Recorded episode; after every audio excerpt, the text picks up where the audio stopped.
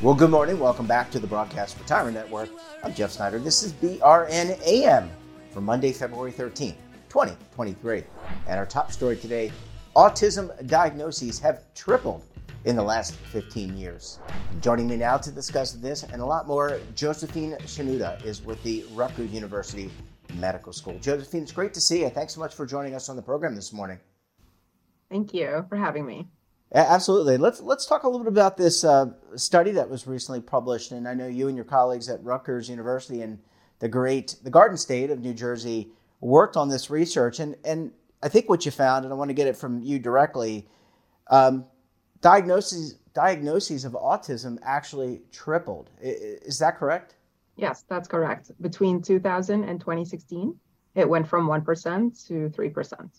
Okay, and and is that attributable, for example, to just uh, we're more aware of this as a as a potential for diagnosis, and so parents and practitioners are probably a little bit more aware, or is it just, or are there actually more children who are autistic? It's a combination. So yes, better awareness definitely has to play a role. We are more aware today of autism than before.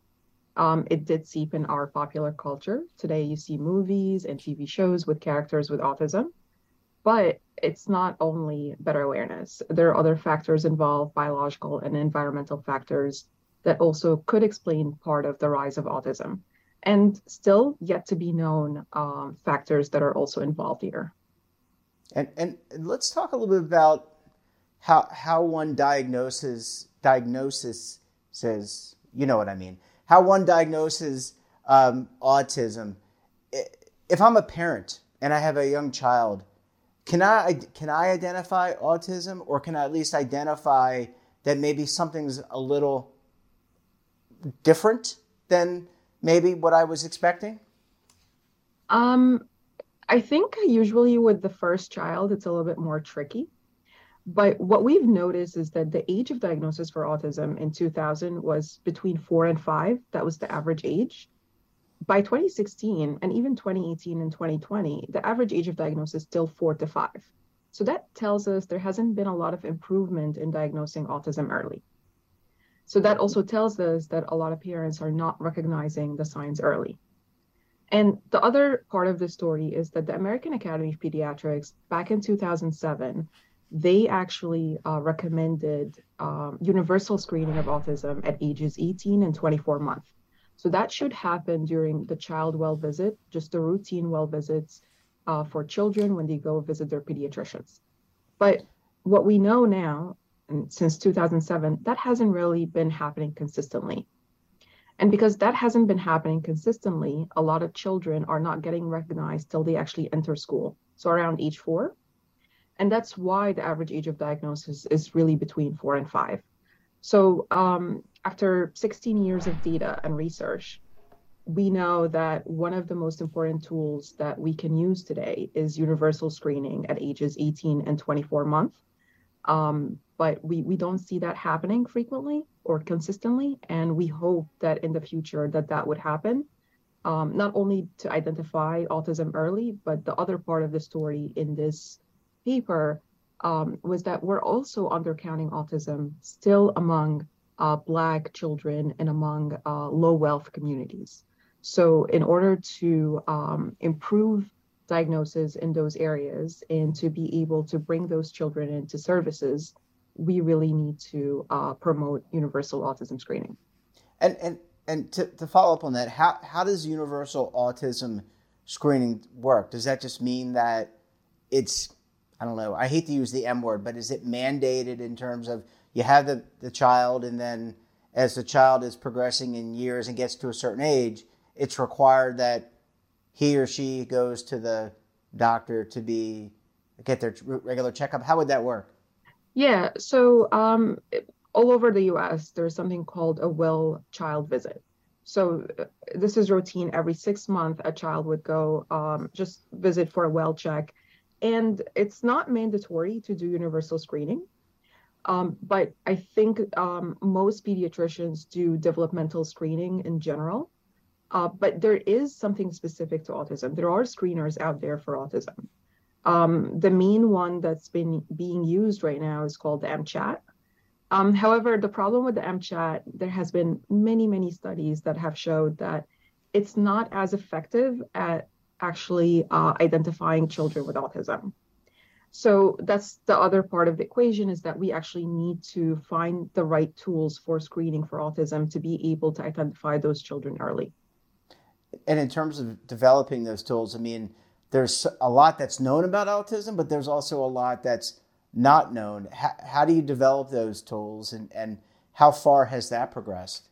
No, there are some tools available on the market. Um, unfortunately, the main tool that's being used because it's the oldest tool that has been known of for the past 10 to 15 years is the MChat. But there are other tools on the market that are just as effective. And um, I think just we need the pediatricians to be aware of them and to utilize them because from our um, experience, a lot of pediatricians basically understand that the MChat is not very effective. So they do the whole let's wait and see because even though the child may be positive on the MChat, they're saying, well, this is maybe a low quality tool and it's not as effective. So let's just wait and see when the child is at age two if they gain more um, developmental milestones. Yeah. Well, Josephine, I need to take a very quick break. When we come back, we'll talk more about the diagnosis of autism and what you can do. You're going to want to stay tuned right here on BRN AM.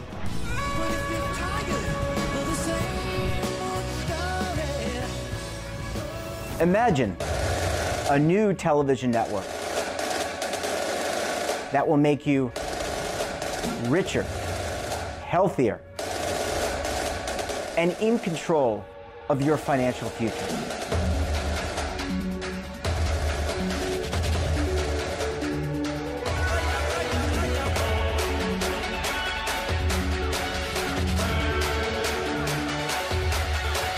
This network is for the policewoman in Nashville, Tennessee, the baker in Dubuque, Iowa, the teacher in Lexington, Kentucky. We want to make the idea of savings and retirement culturally relevant. But what do you see as a defining issue of the midterms? Especially for the smaller businesses. I mean, they are the lifeblood of the American economy.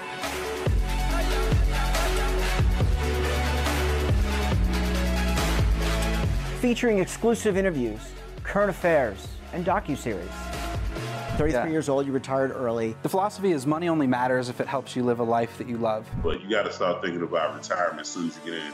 The Broadcast Retirement Network will drive very high engagement with premium partnerships. So this isn't retirement and savings for your parents or grandparents. This is for all Americans. And we're going to change the way you think about money.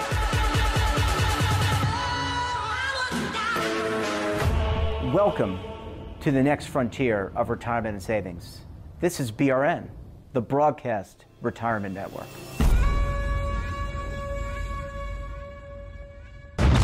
Tax audits, tax liens wage garnishments. Every day we hear stories like this about good folks who are simply struggling to pay their bills. Each of them are living a frightening IRS tax nightmare, and they are afraid it will destroy their lives. I'm a divorced single mom, and my ex husband left me and the kids with a lot of unpaid bills, including unpaid taxes. I was really starting to show my stress on my kids because the IRS had sent me a letter demanding a huge payment from me. I couldn't afford it. So then the IRS was threatening to garnish my wages. I'm already living paycheck to paycheck. That would have put me over the edge financially. It truly seemed hopeless, but then a friend at work told her to call the tax relief line. The people at the tax relief line, they told me about something called innocent spouse relief. They worked it out so that all of the taxes from my ex are not my problem. I don't know how that works and and I don't care. All I care about is that I don't owe the IRS a dime and they are not going to take my paycheck. Even if it seems hopeless, you should call the number on your screen right now. There is absolutely no cost for the call or the consultation. You are under no obligation. If you are worried that the IRS could garnish your wages, seize your assets, even take your home, call us right now. The Tax Relief Line is here to help you. Now you have a knowledgeable, professional team of tax experts that are ready to negotiate with the IRS and fight for you to save you money. The Tax Relief Line's professionals have successfully negotiated thousands of cases, reducing and sometimes even eliminating the tax debt for their clients. It's very easy to get started. Simply call the number on your screen right now. You don't have to live in fear anymore. The call and the consultation are free. Well, Josephine, it's great to see you again. Thanks so much for staying with us this morning and hanging around for segment number 2 Mm-hmm. All right, so we talked about the that that di- the diagnosis of um, aut- for autism is tripled, and there are some different tests to identify autism. But let's just play it out, and let's say for all those parents out there, maybe uh, they, they, they haven't had a test, haven't had a test for their child, or maybe they haven't considered getting a test. What what happens, and what does it mean? Are there developmental challenges that may occur as the child gets into pre-K and and schooling? Yeah, so autism usually presents um, in in two ways. You have social challenges, and you have behavioral challenges as well. And for most children, there are also communication challenges. So if it's not recognized in the school system, at least in New Jersey, what happens is that the school actually communicates to the parent and tells them, we think your child may have some challenges and we would like to evaluate your child further. So this creates what we call an IEP. So this is more of a special education uh, type of planning. And then there is an evaluation by a child study team at the school. So you have a psychologist, you have a social worker, maybe a speech therapist, an OT, occupational therapist, and uh, a physical therapist. They're coming together, they're evaluating the child. Um, and then at the end, they actually tell the parent, we may think that your child uh, should be referred for a neurodevelopmental um, specialist and for further diagnosis. Um, so at that point, the parent can take that information and actually be referred out to um, a specialist for a diagnosis. But at that same time, the school will go ahead and actually provide services for the child, even if they don't have a diagnosis at that point. So it, it's so it sounds like there. I mean, we're talking here. You're talking primarily about New Jersey, but it sounds like around the U.S. that there are some resources available to help parents identify, and they can take advantage of these resources. Do you need some level of insurance? How do, how does that all work, or, or does that go, go through the government? Um, so the special education system is across the U.S. and we have a law called the IDEA law, and I I can't tell you what it stands for right now off the top. It's of my okay. It's not a quiz. Yeah. We'll put it. We'll put it on the bottom as we're talking. that that's fine. But um, what it what it does is it actually guarantees services to any child with a disability across the U.S. So if a, tra- child qualifies for services by law, they have to receive those services. Now this is free to the parent, um, and it's not extra cost. Now if the parents were to choose to go to a specialist and uh, receive private um, services, that actually goes through their insurance and at least there are now laws, more laws, especially getting Medicaid to reimburse for ABA uh, therapy. So that has actually improved over time because in the past, um, the insurance wasn't reimbursing for these type of therapies. Uh, but of course, there's still, even though it has improved, there's still a lot more uh, room for improvement. Yeah, and and you mentioned there are some underrepresented communities that have seen a high level of autism uh, diagnosis when they're diagnosed. Is there a strategy, a national strategy, or at least a strategy that you're aware of in New Jersey to reach these communities? Is, and is it more about education and trying to, to educate parents and guardians that hey, you, you need to do this and this is why, and it and it can set you your child back if you don't do it? Yeah, so um, unfortunately, even in a place like our metro area here in New Jersey, where we know we have abundant services, we know there are resources, and we know our, the school system in New Jersey is ranked in the top three across the US. Um, we still do uh, see undercounting and disparities among uh, Black children and among areas where they're underserved or socially disadvantaged. So the question is, how can we reach those children? Because our finding in that study, what it showed is that, yeah, autism has increased, and it increased 500% among autism without intellectual disability.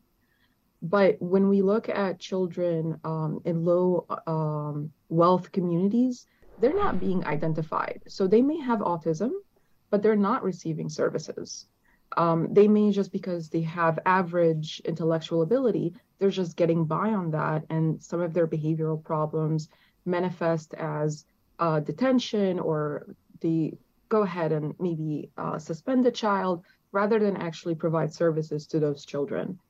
Um, so again, when we go back to the drawing board and where can we um, really have a large impact, it would go back to universal screening because if you do universal screening you're not just doing it in some the suburbs you're not just doing it in those locations you're doing it everywhere.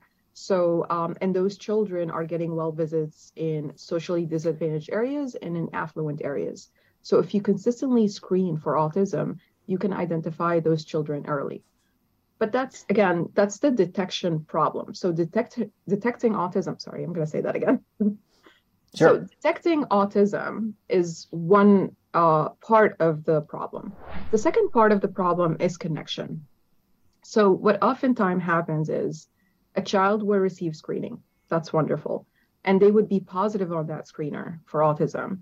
But then the, there is no connection to services. There is no follow through between the parents and the services and the services for early intervention program, which is also covered by the IDEA law so in, in New Jersey and across the US, uh, if a child is under three and um, they are referred to early intervention and they do qualify for services, by law, they have to receive services. And those services can be on a sliding scale. So a parent that's not making very much may be actually able to receive these services for free or at no cost to them. Um, so our problem, at least that we see, or at least where we can make an impact, is that there's a detection problem. We need new tools for autism screening. We need better ways to connect parents, and that's through education, um, through programs to actually get the parents to go from getting the screener to actually link to early intervention system. And then actually the intervention piece. So having the child receive quality interventions that's also something that we need to improve at this point. Yeah. Well, Josephine, it sounds like a lot of research has been done, a lot of effort has been put into this. It sounds like we've got a little bit more ways to go. Josephine, it's great to see you. Thanks so much for joining us, and we look forward to having you back on the program again very soon. Thank you for having me. That wraps up this episode of BRNAM. Have a topic of interest, someone you think we should talk to? Drop us a line. And don't forget, for all the latest curated news and lifestyle, wellness, finance, tech, so much more, all in one place. Check out today's edition of our daily newsletter, The Morning Post. Want to search our archives, check out our content? Well, visit our website and, of course, all of our streaming partners. We're back again tomorrow for another edition of BRNAM. Until then, I'm Jeff Snyder. Stay safe, keep on saving, and don't forget, roll with the changes.